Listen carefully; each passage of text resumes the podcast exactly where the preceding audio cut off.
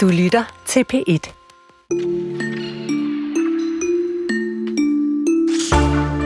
260 unge mennesker mistede i forrige uge livet, da den israelske musikfestival Supernova blev angrebet af den palæstinensiske militante gruppe Hamas.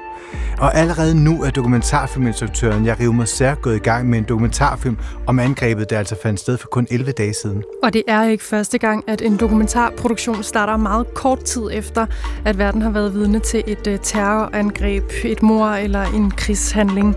Det har flere gange skabt diskussioner om, hvor lang tid der bør gå fra en voldsom begivenhed har fundet sted, til at offentligheden er parat til en fortolkning eller en perspektivering, der måtte komme i sådan en dokumentar. Det spørgsmål det vender vi i dagens program, og det er om cirka 45 minutter. Men vi runder også de lidt lettere emner i den her sidste time, hvor vi skruer for lyden og undersøger musikkens rolle i Disneys store filmklassikere. Og fra Løvenes Konge til Løvens Hule, som er blevet en afholdt lokalt i Lemvi vi i går. Mere om det om cirka 30 minutter. Du har tændt for kulturen med Linnea Albinus Lande og Chris Pedersen. Linnea, har du tænkt over, hvordan du vil begraves? Og har du måske ikke skrevet det ned? Øhm, jeg har ikke skrevet noget som helst ned. Og øh, nu hvor jeg så siger det højt i radioen, så kan det være, at jeg alligevel har gjort det lidt. Måske er det en, en slags dokumentation. Du kan kalde det storhedsvandvid, eller hvad du vil, men øh, jeg kunne godt tænke mig sådan at blive spredt ud over det smukke Norge, ud over bjergene og søerne og skovene, og det er bare sådan det vidunderlige landskab, som, som findes der. Jamen, det er da meget cute. Ja, og måske også lidt vanvittigt. Hvad med dig? Jeg har faktisk tænkt en del over det. Og da jeg så for nylig blev gjort opmærksom på den her app, der hedder Adieu, der fik jeg lyst til at kigge nærmere på den her i programmet. Men hvorfor det? Jamen, fordi den jo netop handler om det her sidste Adieu, og jeg har downloadet appen øh, lige her, før vi skulle i programmet, for at se, hvordan man, hvad det er, man kan bruge den til. Og det er en app, hvor man kan indtaste alt det, altså ligesom sådan, altså det sidste farvel, men det er en app, der ligger på ens telefon, og når man så er gået bort, så kan ens efterladte ikke gå ind og kigge på den, og så kan de for eksempel logge sig ind og så se, hvilke sange jeg har lyst til at få sunget. Og jeg ved, der er en, jeg godt kunne tænke mig at få sunget til min begravelse. En rose så skyde? Nej, millioner af stjerner.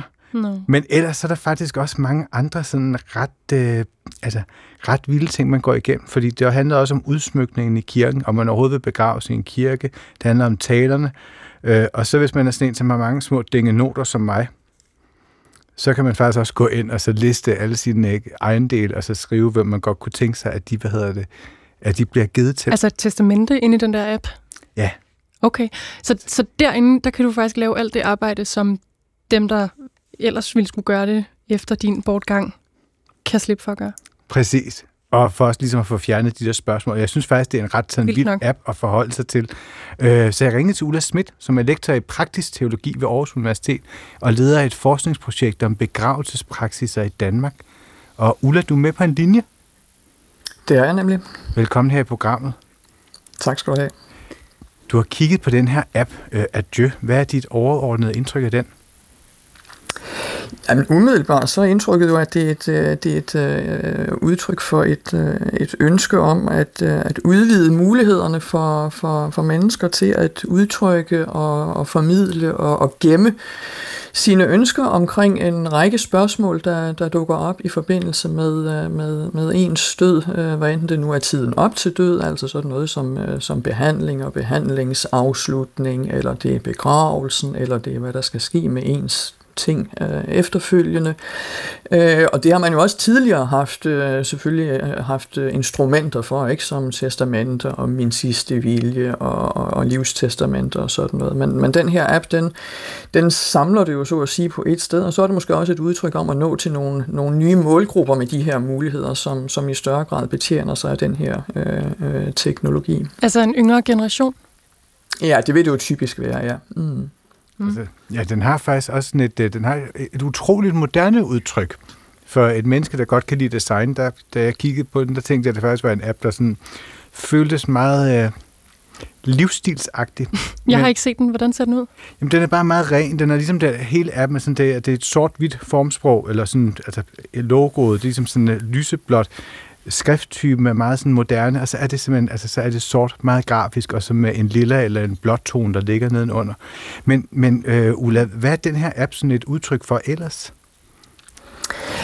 Altså, når man går ind og, og, og læser, læser teksten, så nu skal jeg indrømme, at jeg sidder med den på, på hjemmesiden, ikke, ikke som app, men på, på hjemmesiden, så kommunikerer de jo ret meget omkring det her med, hvordan man ved at gøre brug af den her app og, og, og her øh, gemme sine, sine ønsker om, om forskellige ting, så, så kan man hedder det, så kan man, kan man hjælpe sine øh, pårørende, og man kan, kan gøre det sidste farvel til et, øh, et, et godt farvel, og at man kan, kan skåne sine øh, pårørende for, for bekymringer og måske mindske risikoen for uoverensstemmelser, så man, man forespejler, at man, man, man med den her øh, app og, og, og det at gemme sine ønsker, så kan man så at sige, minimere risikoen for en række ubehageligheder omkring, øh, omkring dødsfaldet, og man kan også, hedder det, nedbryde et tabu, så, så der, der ligger også sådan, øh, tænker eller den er et udtryk for, som, som også flere jo, jo giver udtryk for for tiden, en, en forestilling om, at der er et, et tabu omkring døden, ikke? At, vi, at vi nøler med at tage de svære samtaler med, med vores, øh, vores nære, og at vi er, er tilbageholdende med ligesom at være tydelige omkring vores ønsker, og at det skaber en række problemer, når dødsfaldet så, så indtræffer. Og her øh, øh, kommunikerer den her app så, at, øh, at det kan man få hjælp til, øh, hvis, man, hvis man tager den i brug, eller tager tilsvarende instrumenter i brug. Så, så jeg ser den også lidt som et udtryk for en forestilling om, at, at vi er for dårlige til at forholde os til døden, og vi burde blive bedre til det, og det, det vil appen så hjælpe os med. Mm. Vi har talt med en af skaberne bag den her app, at han hedder Jesper Milvats, og til vores kollega Christian Ihloriak Jeppesen satte han nogle ord på øh, projektet. Det er jo en platform, hvor at, øh, man kan tage stilling til, til sit sidste farvel. Øh, man kan sige, alternativ til at gøre det her i en platform, det er jo at udfylde et stykke papir, øh, kendt som den, min sidste vilje, hvor man skriver, hvad skal der ske, når jeg ikke er her længere osv., og det har vi simpelthen digitaliseret og gjort øh, moderne. Så, så det handler i bund og grund om at tage stilling for sig selv, hvad skal der ske, når jeg ikke er her længere, og så sørge for selvfølgelig at, at dele med, med sine kære, så de ved det, hvis uheldet skulle være ude, om man vil. Så det, det er vel grundlæggende tanken bag. Ja, jeg vil gerne have nogle lidt flere ord på, hvad, altså, hvad det den her app den kan, ifølge dig selv. Hvad, hvad, hvad mener du, den kan? Jamen, det kan hjælpe folk med at tage stilling. Den kan gøre, den gør det nemt, øh, og den er sådan lidt tænkt i af folket til folket, øh, hvis man tænker på, det er jo sådan lidt en, kan man sige, tabubelagt emne at, at snakke om døden, og hvis man ikke er her længere, så, så den her app, den gør det nemt, den, den hjælper dig, du kan sidde med den i hånden, når det lige passer, du skal ikke sidde øh, og tænke kraftigt over det med et stykke papir og en kuglepind. Øh, nu, nu kan du lige svinge den op i lommen og sige, hey, øh, hvis jeg ikke er her længere, så skal der være øh, guinness øh, til min begravelse for eksempel. Ikke? Ja, fordi det, det jeg også kommet til at tænke på, det er, hvad, hvad er forskellen på den her platform og på et helt banalt øh, testamente, for eksempel?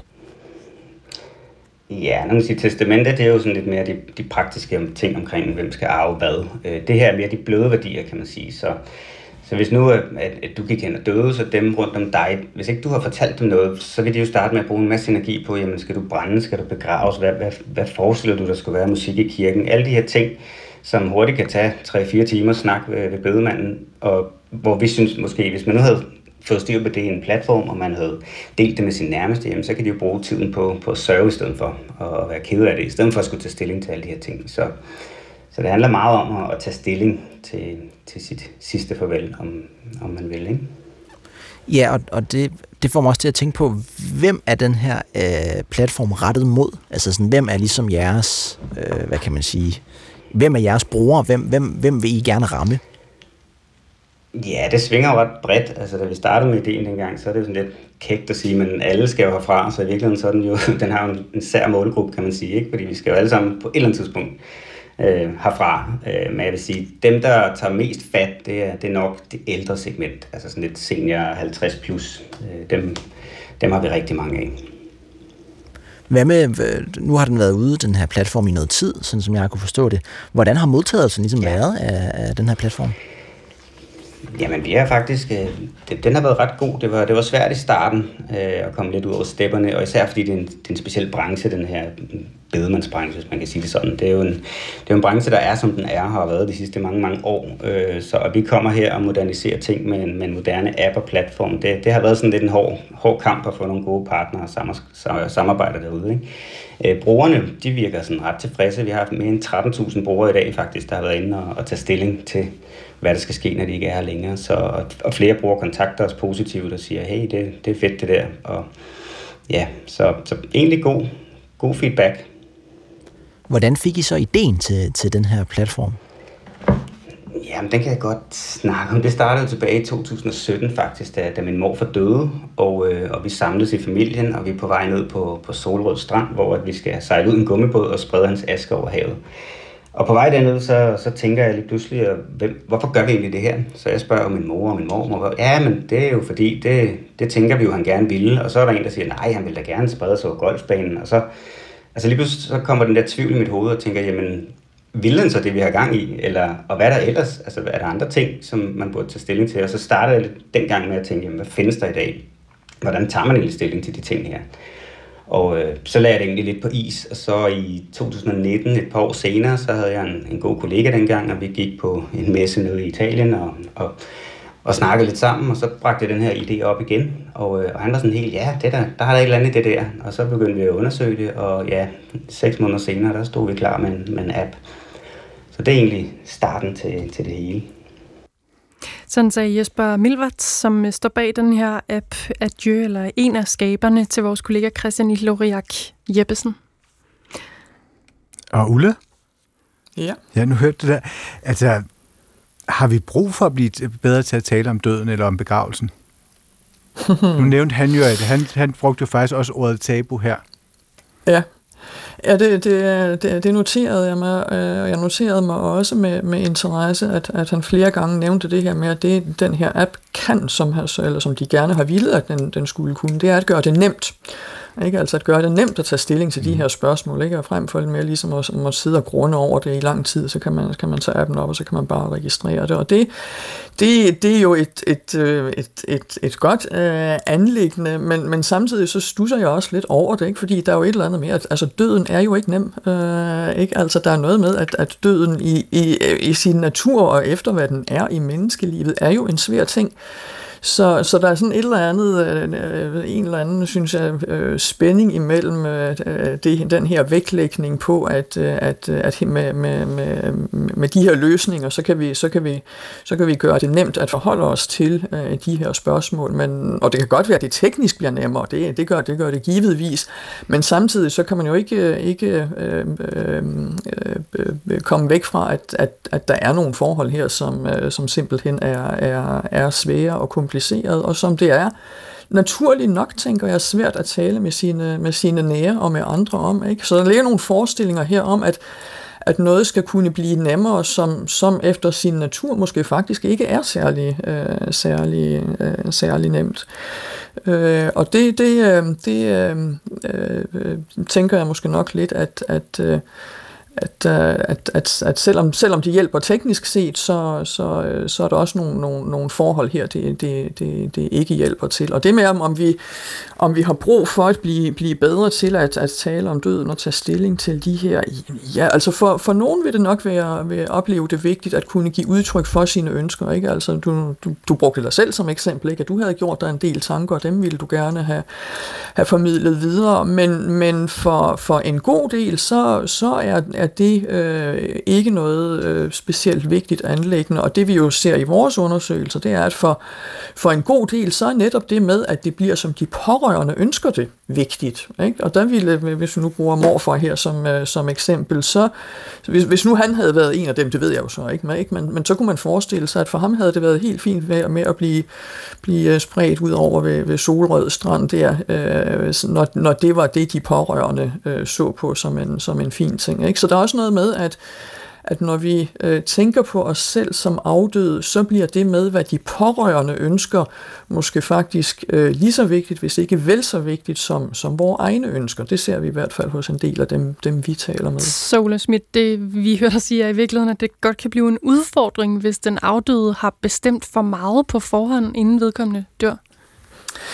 Mm Nej, det tror jeg faktisk ikke, fordi samtidig så er det også sådan, at hvis man står som efterladt i den situation, så er der jo nogen, der, kunne, der, der kan tænke sig, at det er vigtigt, at det bliver som den afdøde gerne ville. Ikke? Så der er noget med, at når, når, vi, når vi tænker på os selv som afdøde, så lægger vi vægt på, hvordan skal det være for de efterladte. Når vi er efterladte, så er det vigtigt for os, at det bliver som den, den, den afdøde vil. Ikke? Så, så der er rigtig meget med sådan noget. Der er en form for altruisme på færre her. Ikke? Vi, vi vil gerne være vores nærmeste til, til hjælp, så at sige, i den her situation, hvor enten vi nu er, er døde eller, eller, eller efterladte. Så, så det, det tror jeg for, jeg tror for så vidt ikke, at det vil at det vil, vil, vil på den måde skabe problemer for, for, for efterladte. Det kan godt tænkes, at det vil, vil i nogle situationer vil kunne, kunne lette det, for eksempel der, hvor der er konflikter omkring, øh, om, om, omkring øh, afdød, altså at, hvor, hvor efterladte er uenige sig imellem, at det der vil kunne, kunne, kunne være afklarende. Mm. Øhm, men, men, men, men jeg er lidt spørgende til, om, om, om hele den her ligesom,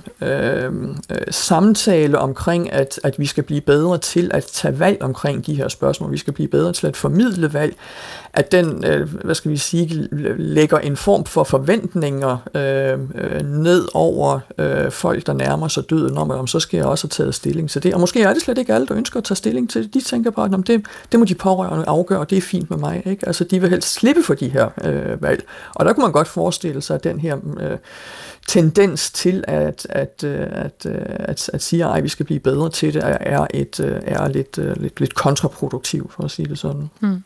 Jeg kunne i hvert fald mærke et lille pres, da jeg stod og læste den igennem, men mange tak, Ulla Schmidt, lektor i praktisk teologi ved Aarhus Universitet og leder af det her store forskningsprojekt om begravelsespraksiser i Danmark. Selv tak. I den her uge har vi markeret Disneys 100 års jubilæum med alle dage, og i dag er ingen undtagelse. For når man siger Disney, så er der nok også øh, rigtig mange, der siger, musik er en vigtig del af Disney. Man kan måske endda sige, at musikken i Disneys universer er det rent og skært nødvendige, det elementært nødvendige, det er det, som du har brug for på din vej. Det nu og her nødvendige, uden det vi svært elendige, men få det der nødvendige af en leg. Min tid er min egen, der er ingen system, og dagen og vejen er ingen problem. Ja, som Baloo synger i øh, Junglebogen fra 1968, så kan man sige, at musikken er rent og skær nødvendigt i en øh, rigtig god Disney-film, og det er øh, DR Symfoniorkester nok enige i. De har i hvert fald valgt at markere den her, det her jubilæum ved at opføre koncerten fra alle os til alle jer 100 år med Disney. Og for at lige at blive meget mere klogere på, øh, på Disneys lange og spændende musikhistorie, har vi nu inviteret Christian Balser. Velkommen. Tak skal du have. Producent i DR's øh, koncertsal. Hvorfor er Disneys musik værd at anerkende på, på den her måde? Altså nu, øh, ja, der er mange grunde til det. uh, en, en af, af grundene, øh, tænker jeg, jeg tror jeg, vi er mange, der er enige om, det er, at man har lagt et kvalitetssikring eller en kvalitetstankegang ned omkring musikken fra allerede fra starten. Øh, så det var de største tekstforfattere, de største komponister, som man trak ind øh, i, i udviklingen af de her øh, film, og som, som ligesom kunne matche den her utrolig elegante streg, de super flotte øh, historier, de gode plot og de, den fine karaktertegning. Så det var på øverste hylde fra, fra start, mm. og det har nok øh, slået igennem hele vejen igennem. Hvordan kan man høre det, den der høje kvalitet? Man kan høre en, en hel masse referencer til store klassiske værker. Man kan mærke referencer til tidens største hits inden for, øh, for jazzen, øh, Louis Armstrong-referencer. Øh, vi kan høre Cole Porter, vi kan høre alle mulige øh, Gershwin, og der er utrolig mange referencer, som så bliver sat ind i en, en kontekst i det her børneunivers, som så rammer på en eller anden frekvens, eller det resonerer ligesom med, med livet og døden, som vi lige hørte her for, for, for lidt siden om også, så det, det er virkelig de store navler, vi er på. Mm. Og det her katalog, det er jo efterhånden altså, virkelig, virkelig, virkelig stort. Altså, det er jo, altså, jeg er 46, og jeg tænker, at Jamen, det er jo hele mit liv, der har ja. været soundtracket på. Disney har lagt soundtrack til hele mit liv. Hvordan har I det overhovedet kunne vælge alle de her sange, der skulle være med? Det er også... Hvad har I sat ned af kriterier på det? Ja, man kan sige, at nu, nu øh, når man så øh, ligesom øh, indgår et samarbejdsaftale med Disney, så er det jo ikke bare sådan lige, at vi hiver ned fra alle hylder. Så ja, der de vil også, også bestemme. Ja, det er der. Og, men så er der jo en, heldigvis en dansk øh, reference fra alle os i alle jer, som bliver, bliver nævnt, så der ligesom er et skelet, som vi kan stå på og bygge videre på, som jo har en tradition om, man har oldies but goodies i starten, og så kommer der en lille overraskelse, som jo vores vært øh, Stikkelman har været, været øh, været meget, meget øh, kraftig motor i hele det her. Jakob Stikkelmann. Ja, ja, præcis, præcis. Så på den måde har der været nogle givende, og så er der et eller andet med, at man skal formatere det til et koncertformat. Øhm, fordi jeg ved ikke specielt meget om Disney, så jeg er ikke ekspert på nogen måde, men vi har jo meget stor erfaring med at få et, et et koncertflow til at fungere i salen. Så der er ligesom programdelen, fortælledelen, og så er der selve oplevelsen, når man kommer ind i salen, hvor der er en lidt anden dramaturgi, end der kunne være i et radioprogram, eller i, et, en podcast, eller hvad det måtte være tv-program. Hvad betyder det, hvis du skal forklare, hvad, hvad, hvad er sådan en Jamen, det, dramaturgi? Det, det, det er typisk, at man har en kalibreringsfase, hvor man ligesom kommer ind i salen. Nogen har ikke været der før. Uh, så man, der er ligesom en vis vægtfylde i, hvad du kan øh, opfatte, dels med øjne, dels med ører, dels med, altså med, med øvrige sanser. Så der skal man ikke gå for hårdt til værks fra start. Man skal ligesom have folk med, og okay, nu er vi her. Og så er man roligt tryg, så kan man efterhånden begynde at komme, øh, komme med nogle titler, som er lidt mere måske udfordrende, eller ukendte, eller, eller nichepræget. Og så har man en banger, som man slutter på, så man går roligt til pausen, osv. osv., osv. Mm. I bruger øh, sange, der er oversat til dansk. Og øh, et eksempel på det, det er den her, som der nok er ret mange, der kan genkende. Lad det ske, lad dem se de kræfter, som jeg har fået. Lad det ske, det er forbi med skam og bitter råd. Når jeg bliver... Ja. Lad det ske fra filmen Frozen, eller Frost, om man vil.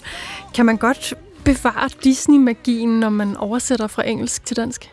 Ja, det, det, vil jeg, det vil jeg bestemt øh, mene. Altså dansk poesi er der også værd at, at tage med, og jeg ved da, at der er nogle, nogle referencer fra Disney til øh, H.C. Andersen for eksempel, og så, så der, det, øh, det er jo en udfordring på alle mulige øh, sprog.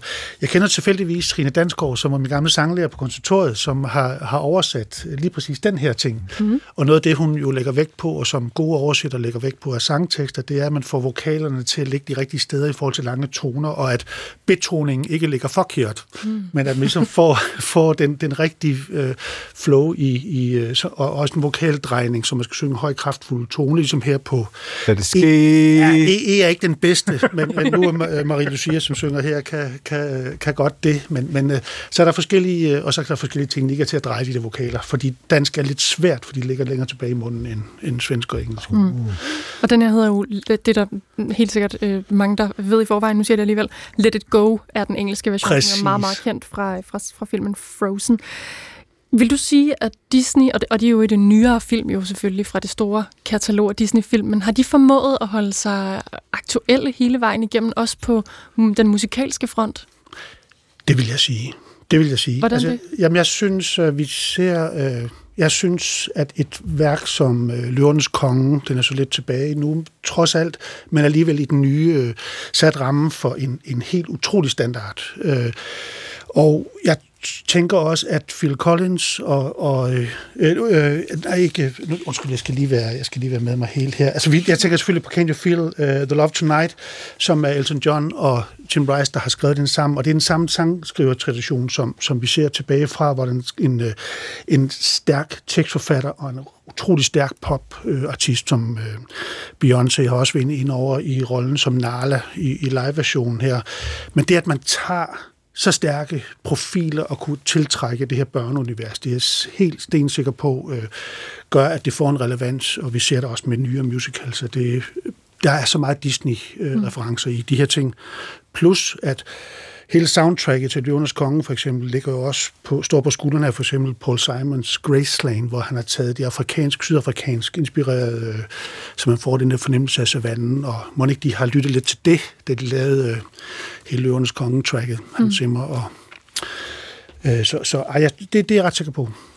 Og når I så øh, laver den her jubilæumskoncert med, øh, med symfoniorkestret i DR, får man så musikken rent, eller sørger for at koble det på de der altså, historier, som jo på mange måder er den øh, bærende del af Disney? Jamen, det bliver magisk, for vi får, vi, det bliver magisk. Vi får, vi får jo øh, footage, som det hedder, film, filmklip fra de forskellige øh, film, som til, kommer til at køre, køre sådan et visual collage, dels med, med projicering på gulvet og på et spejl, som fra den onde stedmor, der hænger op ved ovlet og sådan noget. Det bliver meget, meget magisk. Okay, lad os lige få lidt stemning. It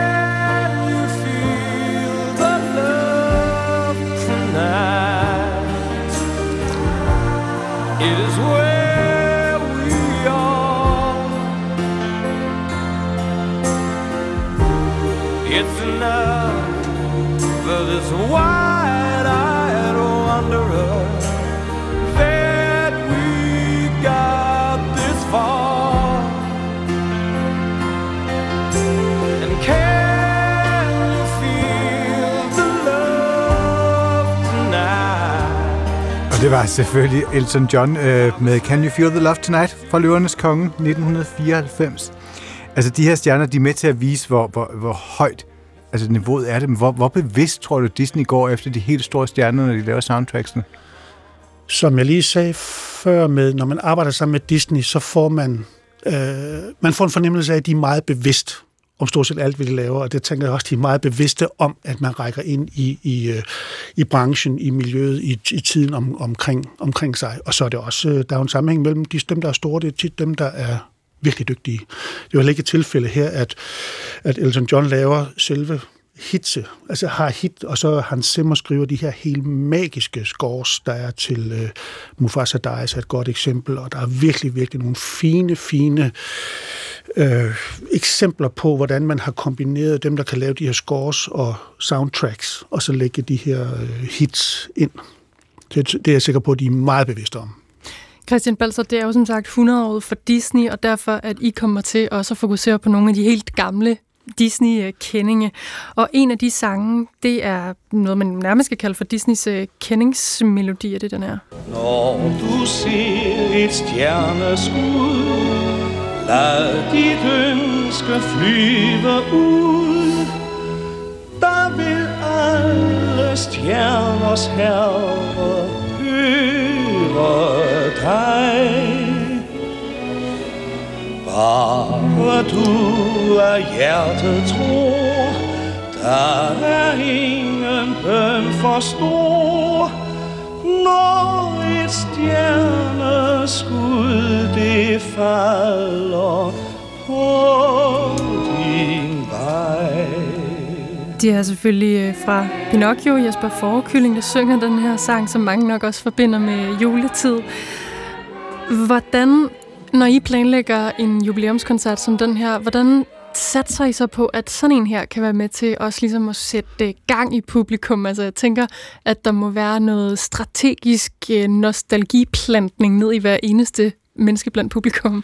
Ja, altså den her sang sætter jo ikke gang i publikum som, som sådan, men den Hvorfor sætter, jamen, den, sætter, ja, den sætter mere gang i nostalgien og en, Ja. tror jeg, en tryghedsfølelse, eller man ligesom som at tage sin gamle korperjakke på, som man har haft hængende i siden øh, 9. klasse, ikke? også hvis man kan- jo ikke kan passe den. Og så, øh, og, så, så, så det gang i den kommer lidt andet, men det er mere den her tryghedsting og reference, og, og alt skal nok øh, gå, som jo i virkeligheden er et rigtig godt, det har jeg sagt til mine egne børn i overvis, at det skal nok gå alt sammen. Og det er jo lidt den følelse, man får, når man hører det her øh, øh, stykke musik, som jo er en utrolig stærk klassiker. Så den er uundgåelig i sådan en jubilæumskoncert. Fuld, fuldstændig. Det, det er et ledetema, vil jeg sige. Til, til, og så bruger vi så Løvernes Konge som det andet hjørneflag, og så har vi Frozen som det tredje, og så har vi ligesom vores ekstra nummer, Beauty and the Beast, som det fjerde. Så vi har ligesom sådan nogle, Uh.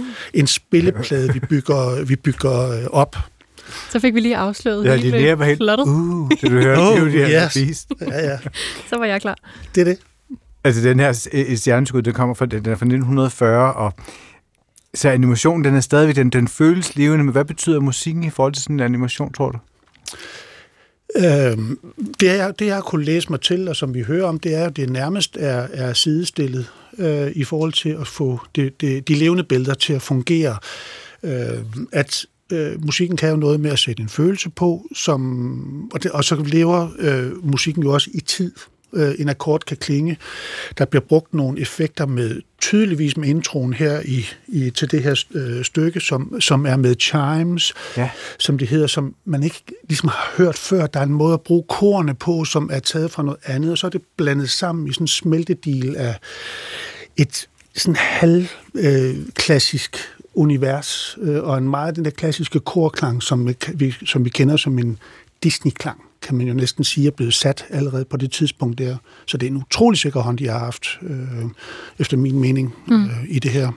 Når man tænker på Disney-musik, så tænker jeg tænker tit på noget af det, vi lige hørte her med, med altså Pinocchio-soundtracket. Når i hvert fald, hvis man går lidt tilbage i, i tid. Der er meget, der er symfoniorkester selvfølgelig, vi har gang i noget stryger og en masse patos i den forbindelse også. Men hvor bredt vil du sige, at, at Disneys musikalske univers egentlig spænder? Altså kan det mere end den der sådan, fornemmelse af noget klassisk musik? Ja, det synes jeg i høj grad, det kan. Altså, vi har jo også øh, High School Musical som den helt ude på den anden side af sagen, som jeg selv har spillet. Jeg ved ikke, hvor mange gange øh, forestillinger af øh, Aladdin, jeg også har siddet med. Og, og så har vi jo alle de her klassiske, lige fra Stravinsky til, øh, jamen altså Tchaikovsky til det ene Fantasia, vi kan tage. Der er en lang, lang række af klassiske referencer. Og der ligesom der står på den her vesteuropæiske klassiske tradition, og så stille og roligt har man tilført jazz, det world music, rock, pop og så videre og så videre i de mængder og de doser, der kunne passe til den historie, der nu skulle for, fortælles. Hvad siger øh, symfoniorkestret selv til at skulle spille Ah, Disney-klassikere? Vi har Hvordan fået, bliver det taget imod? ej, men vi, har fået, vi får mange... Øh, ej, er der nogle billetter? Er der, kan vi få ind til generalprøve? Og så videre, så videre, så videre. Det, det er jo klart, det er jo et... Øh, det, det er jo Altså, det eneste, der nærmest kan komme i nærheden af det, det er, hvis vi har Bamse på scenen. Så, så, så det er det eneste, vi kan matche med her, det er den, øh, eller andre af vores stærke Ramachan-værter. Men øh, Okay, så børneuniverserne, så Ja, kommer det- vi. vi har jo alle sammen været der, ikke også? Så, så det er jo det, der, der binder det sammen. Tusind tak, og held og lykke med det. Jamen selv tak. Christian Balser, producent i DR's Koncerthus, for at du vil øh, komme ind og guide os gennem øh, Disneys musikalske historie. Og hvis man er blevet nysgerrig på den og vil øh, opleve den til fulde, den her Disney jubilæumskoncert, så kan man gøre det den 2. december, lørdag den 2. december, fra alle os til alle jer 100 år med Disney, hedder det her arrangement.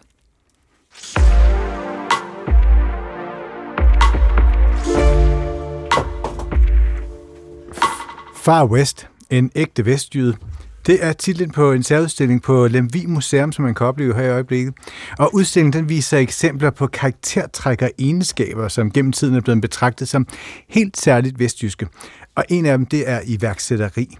Derfor har museet i forbindelse med udstillingen afholdt en iværksætterkonkurrence i sådan vaskeægte løvens hule-stil, hvor øh, lokale idémager har kunne sende en iværksætter-idé ind til museet, og så kulminerede det hele simpelthen i går, hvor der blev afholdt en konkurrence på Kulturnatten i Lemvi, som altså foregik i går, hvor fem stolte iværksættere præsenterede hver, øh, hver sit pitch.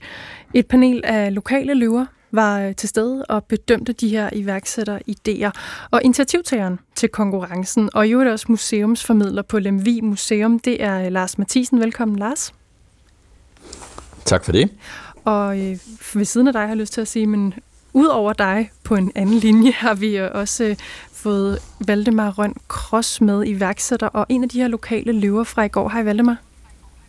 Hej med jer.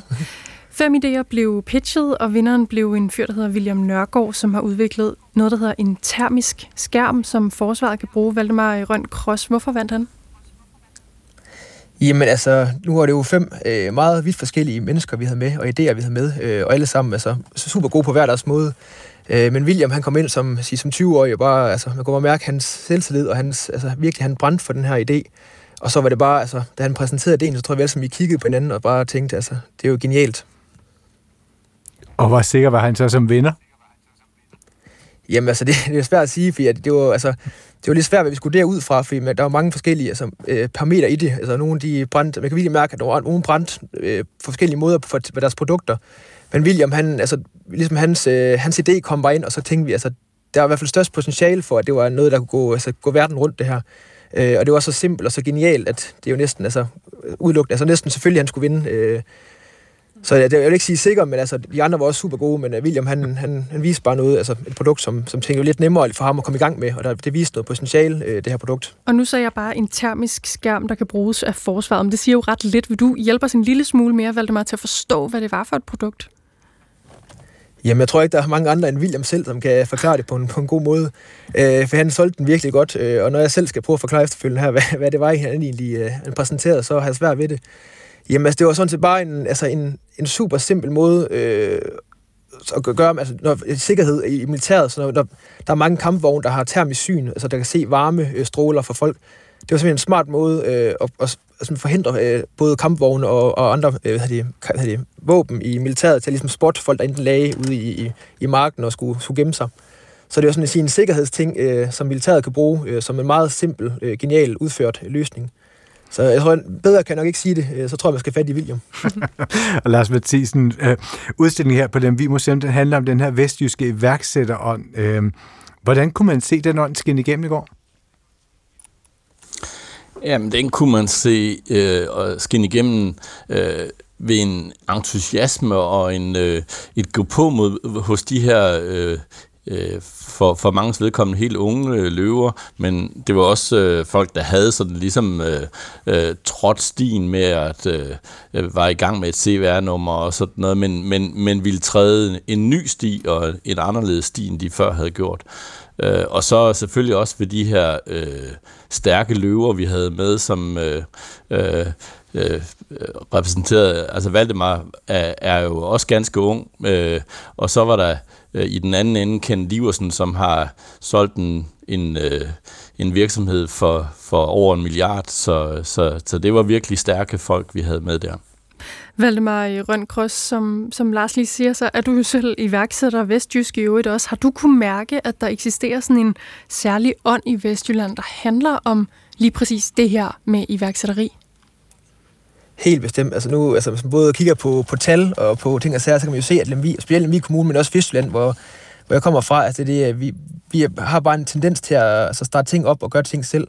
Øh, og ligesom få nogle gode idéer, men også bare flytte ud i livet. Øh, og jeg har før tænkt at skulle flytte til, til Storebyen, men det der med at skulle flytte væk fra, fra Vestjylland, og, og den her den her idé om, at alle, altså alle hjælper alle, og hvis jeg gerne vil finde ud af livet, så skal jeg bare ringe til en, og så kender han en, som kender en. Altså, jeg tror bare, herude i Vestland, så er vi altid klar på, på at hjælpe hinanden, og altså alle, altså alle er ligesom klar på at give en hjælpende hånd, og, og støtte op om, om iværksætteri, øh, og det bliver bare altid set som en positiv ting, og bliver set, øh, set godt på, så jeg tror bare generelt herude i Vestland, øh, at det er jo ikke, ikke så nemt, men det gør, det gør det nemmere for hinanden altså, at starte op, fordi man ved, at der bliver bakket op om det, og støtten er der, øh, både for altså, kommunalt, men også øh, for andre virksomheder og, øh, og lokale befolkning her omkring øh, i Vestland.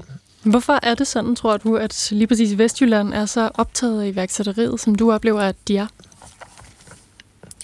Jamen nu er det svært at sige, men jeg tror så meget i det, det der med, at altså, sige, alle, alle kender alle, og hvis man gerne vil starte noget op, og det, så er det bare, altså, det gør det bare nemmere. Jeg tror, det med at, gøre det, at det er nemt at starte op, og det, altså, muligheden er der for det, og der ikke er så meget, altså, det er bare, altså, at folk ligesom bakker op om det, det tror bare gøre, at det er nemmere for folk at starte op, og har lysten til at starte op, fordi at man ligesom ser, at, at der er mange andre, der gør det, og ligesom at det, altså folk gerne vil altså, lige være med til at hjælpe øh, hinanden herude. Så jeg tror, det er ligesom en af store grunde til, det er, at, altså, at folk de bakker op om det. At det gør det nemmere at starte, mm. og man har lyst til at starte også. Og tak til dig, Valdemar Røn Grås. Og vi holder på dig, dig lidt nu, Lars Mathisen. Fordi I har, udstilling, I har den her udstilling om den ægte vestjyd lige nu, og kigge på karaktertræk, der former en vestjyd. Hvor meget fylder den her iværksætterånd så i, i de træk?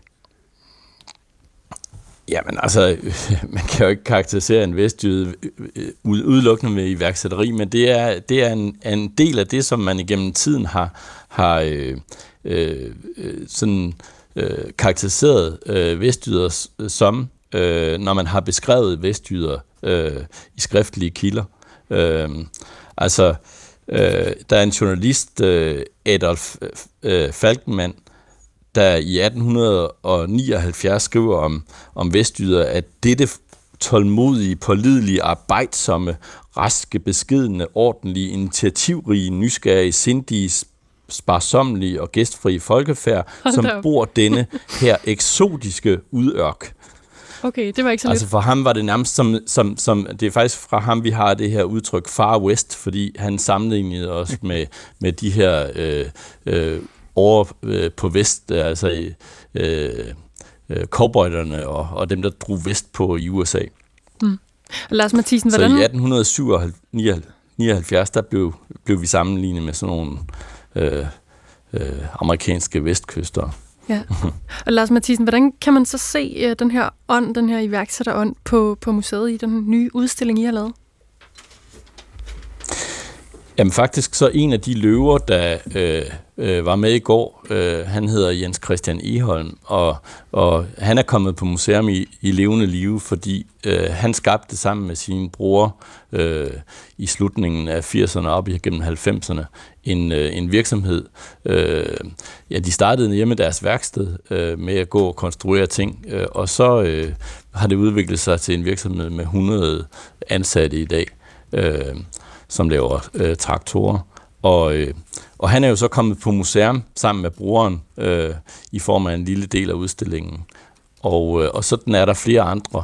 Øh, nogen har skabt en, en, øh, en forening og øh, har en drivkraft i det, og andre øh, gør noget andet. Øh, men, men det er ligesom med til at eksemplificere vores, øh, vores iværksætterånd. Der er også en række citater, blandt andet det her, jeg lige har kommet med, som man kan læse på udstillingen. Tak til dig, Lars Mathisen, museumsformidler hos Lemvi Museum. Og særudstillingen Far West, en ægte vestjyde, den kan opleves på Lemvi Museum indtil den 31. oktober.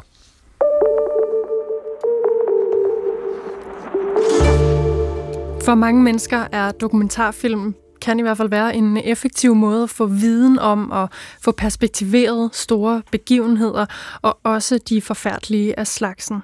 For eksempel kan man se Janus Mets Armadillo for at blive klogere på krigen i Afghanistan, eller øh, Michael Moores Bowling for Columbine for at få indblik i det tragiske skoleskyderi på Columbine High School. Og inden for de seneste år har vi også fået dokumentarer om massakren på Utøya, om angrebet på Krudtønden i København og i sommer en dokumentar om skyderiet i Fields, der altså fandt sted i juli 2022. Men nu skal den israelske musikfestival Supernova, hvor mere end 260 unge festival, fest, festivalgæster forrige uge blev dræbt af den palæstinensiske militante gruppe Hamas, den skal altså også være genstand for en dokumentarfilm.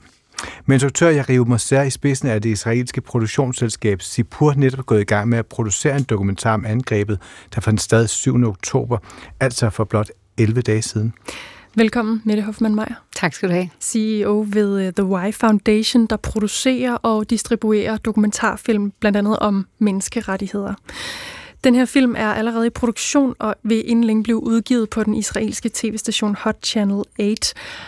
Og det er også, som Chris lige sagde, 11 dage siden kun, at, øh, at angrebet fandt sted. Hvad siger hastigheden om den slags dokumentarfilm, man kan forvente, at der kommer ud af den jo meget nye produktion? Jeg, jeg tror faktisk ikke, at produktionen er færdig, men de er gået i gang Ja, med er. at filme. Øh, og jeg er ikke sikker på, at vi kender, hvornår den skal udsendes. Så, så jeg, jeg kender faktisk instruktøren, da jeg var dokumentarchef her på DR, købte vi en af hans film tilbage i 14, tror jeg det var. Det er en meget seriøs øh, dokumentarist, øh, en meget øh, omsorgsfuld øh, og øh, mener jeg også en, der prøver at fortælle om ja, sandheden, det er måske et stort ord, men altså prøver at fortælle om, hvordan verden er, som den er. Og, øh, og jeg, det, jeg har selv sådan forbehold for at gå hurtigt ind og lave sådan, altså jeg håber ikke, og det tror jeg heller ikke, at det bliver sådan følelsespornofilm, for det er jo det, man kan frygte, at man går ind lynhurtigt, og man ser øh, at katastrofen, men ikke har noget som helst andet. Det, jeg tænker, man har mulighed for, og, og som jeg måske også tror, han gerne vil, det er at indsamle alle mobiloptagelserne fra de unge mennesker, han nu kan komme øh, i kontakt med, og dem, der har overlevet, og, og de mobiltelefoner, man måske finder. Og så vil jeg håbe, at han laver næsten et sådan arkeologisk øh, arbejde og finde ud af, hvad var det egentlig, der skete. Øh, Jeg forestiller mig, og det er jo sådan lidt fiktion, vi taler om, for vi ved jo ikke præcis, hvad det er, han gerne vil, selvom jeg prøvede at få fat i ham, men han er jo som sagt nede i syd, Mm. øh, sydlig Israel, tre kilometer fra Gaza. Øh, men altså, jeg, jeg forestiller mig, at han vil indsamle nu, og jeg forestiller mig også, måske han vil tale med nogle af soldaterne, der kom der, og dem, der kom og så og reddet, og hvad der nu var. Man kunne, der er det der, da man kom derned, de første sådan officielle. Og så vil jeg tro, at man måske venter lidt med at interviewe øh, og tale med vidnerne.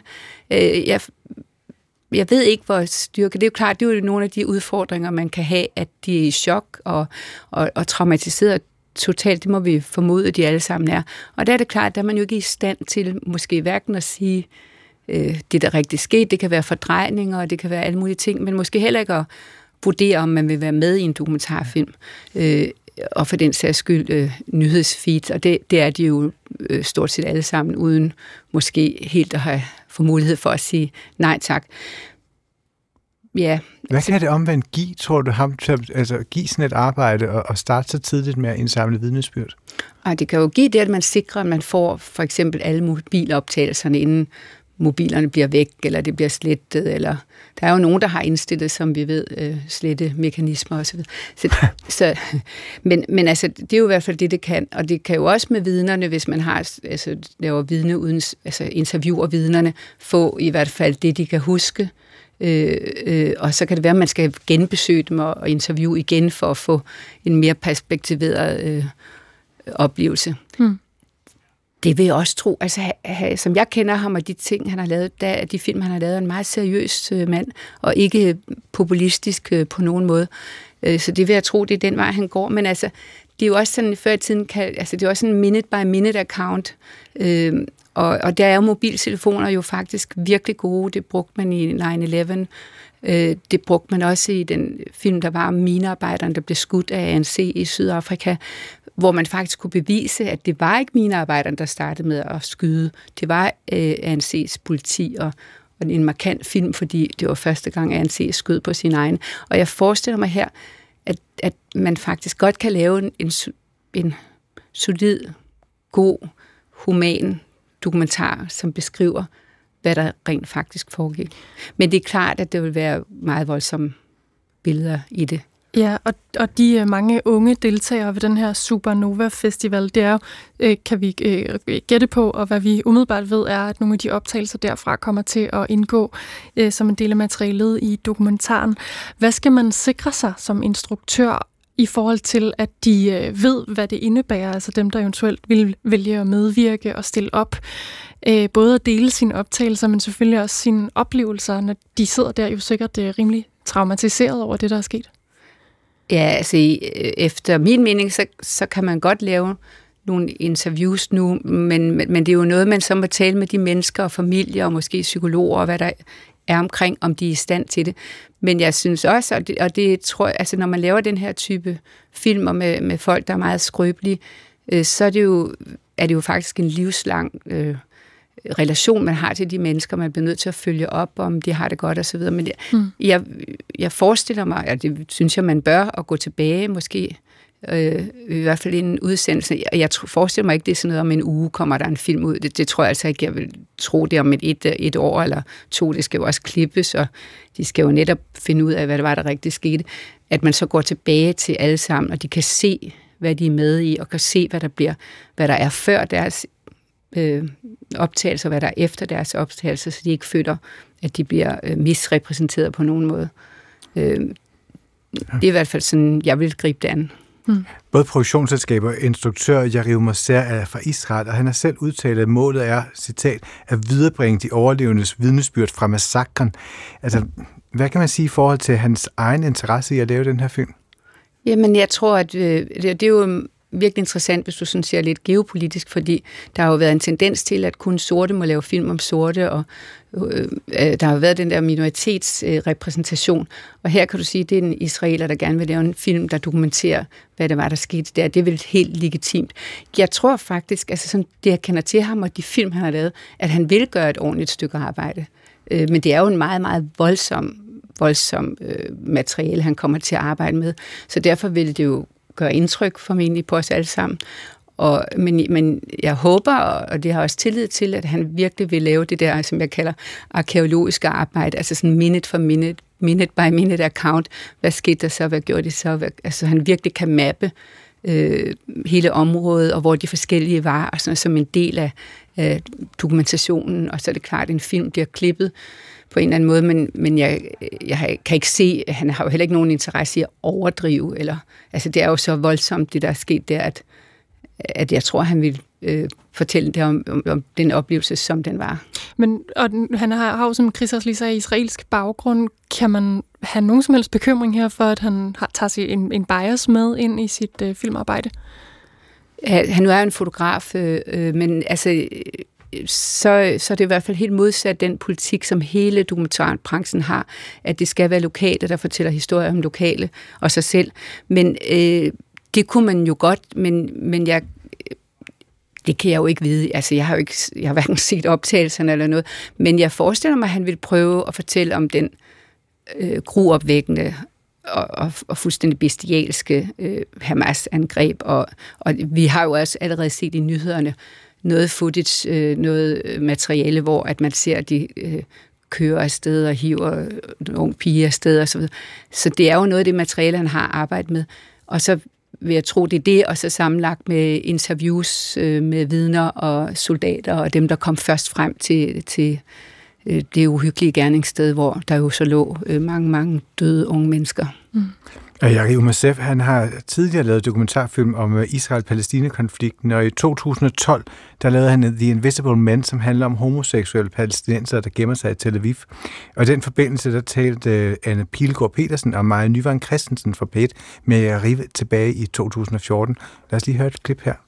I'm doing documentaries and fiction films. Han er israelsk dokumentarfilmsinstruktør. I've started doing this uh, documentary film called The Invisible Man about the situation of uh, gay Palestinians. Yarif har lavet en dokumentar om palæstinensiske homoseksuelle mænd. Being gay myself, I was Han er selv homoseksuel og var nysgerrig på at finde ud af, hvordan homoseksuelle levede på den anden side af muren.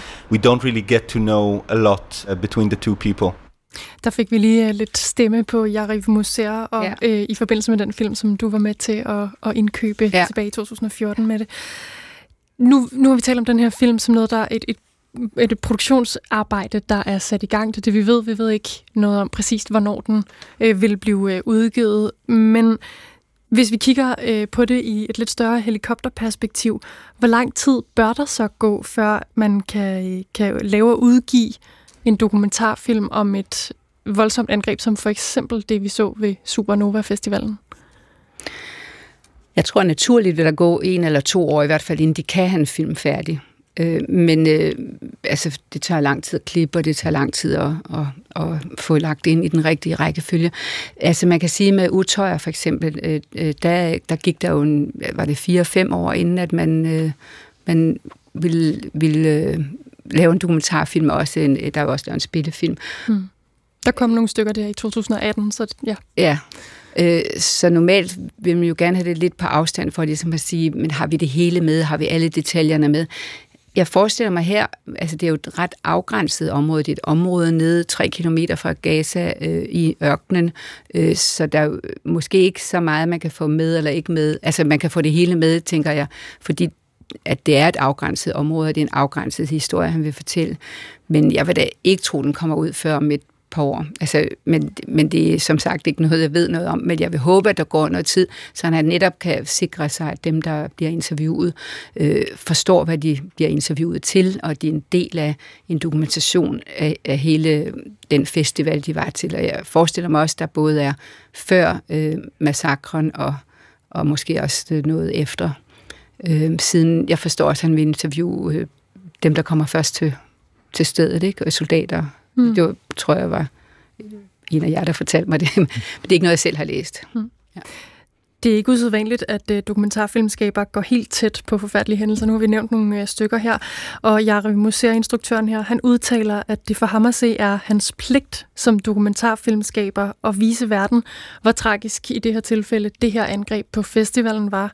Er du enig i, at man har en forpligtelse som dokumentarist til at vise den slags ting? Jeg ved ikke, om det er den slags ting. Jeg øh, mener, man har en forpligtelse til at vise verden, som den er. Og jeg mener ikke, at nogen skal forsøge at have skjult af agendaer, eller være drevet af særlige, øh, ja, særlige agendaer, fordi verden er barsk nok, som den er. Så hvis vi bare viser verden, som den er, uden skjult agendaer, så tror jeg, at vi alligevel vil have en indsigt og, og forstå, forstå verden på en bedre måde, og måske også blive bedre til, og det er i hvert fald det, vi laver på The Wire, det er at vise film, som vi håber øh, kan øh, få folk i hele verden, også de mest skrøbelige i Afrika og andre steder, til at navigere på en bedre måde. Og det er jo det, dokumentarfilm kan, fordi det er virkeligheden, den afspejler. Mm. Men jeg tror også, jeg hører, hører dig sige, nu du går lidt bag, at den her sådan chokhistorien, som den her fortælling egentlig startede med, uh, det vil blive indsamlet så hurtigt. Jeg hørte også lidt sige, at processen i sig selv i en dokumentarfilm, den er så lang, at det behøver vi måske ikke at være så bange for, at det går for stærkt. Altså, der er jo lavet chokfilm, og sådan, vi plejer i branchen at kalde det følelsesporno. Men det mener jeg faktisk ikke, det er i det her tilfælde. Øh, og jeg, jeg ved jo ikke, hvor lang tid, men normalt så vil du altså jeg har jo lavet film med en ung mand fra Gaza, der fulgte en ambulance køre. det er godt nok en del år siden, øh, også under bombardement og sådan noget. Og det tog os i hvert fald to og et halvt år for den klippet og, og få, få, det, få det rigtige billede frem. Øh, altså det han synes var det rigtige, han klippede filmen her i Danmark med en, øh, og, og så videre, bor nu i Nord-Norge. Men altså det tager normalt lang tid, og det, det er jo også det, der er godt med dokumentarfilm, at det er en dokumentation af noget, der er sket, en virkelighed, og at øh, det kan gøres klogere på øh, de mekanismer, der er i verden, øh, og som i det her tilfælde jo øh, en terrorgruppe, som øh, begår øh, de værst tænkelige forbrydelser, man kan nænde og, og slå øh, børn og ældre damer ihjel og kidnappe øh, folk i alle aldre. Mm. Så, så det tror jeg, vi vil blive klogere på, når vi ser det. Tak for besøget. Tak skal du have. Mette Hoffmann Meyer, CEO ved The Y Foundation. Hvem skulle have troet, at to danske kulturikoner som Susse Vold og Dirk Passer skulle vinde internettets opmærksomhed her i øh, 2023? Det har de gjort i et filmklip fra lystspillet Charles Tante, som er cirka 64 år gammel, altså fra øh, 1959 og instrueret af Paul Bang. De korte og nu virale klip er et afsluttende kys, som de to udveksler i rollen som Grev Ditlev Lensby og Henriette. De kan være ganske rolige. Jeg lover dem, at for fremtiden skal Henriette kun få mig at se i lange bukser. Og til dem overdrager jeg for altid og evighed alle rettigheder til Charles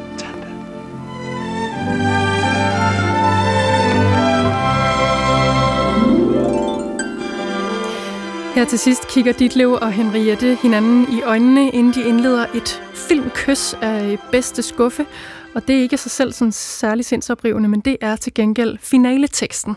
For her holder Susse Vold, eller Henriette, hun tager en vifte frem og holder den op foran den her kissemissen, nok lige for at skærme af, før det bliver alt for privat. Og på den her vifte, der står de fire bogstaver SL som jo på dansk er rimelig ufarligt og fortæller, at filmen er over, men man kan også læse det på engelsk, og så er det straks at være Slat. og det er øh, sjovt, det synes de i hvert fald ude på det store globale internet. Det her videoklip på 5 sekunder er blevet set mere end 1 million gange på X. Og nu er det vores tur til at sige slat. Sl- slat. Dagens program var produceret af Joachim Kruse Rasmussen. Og her i studiet var Linnea Albinus Lande og mig, Chris Pedersen. Ha' en dejlig aften.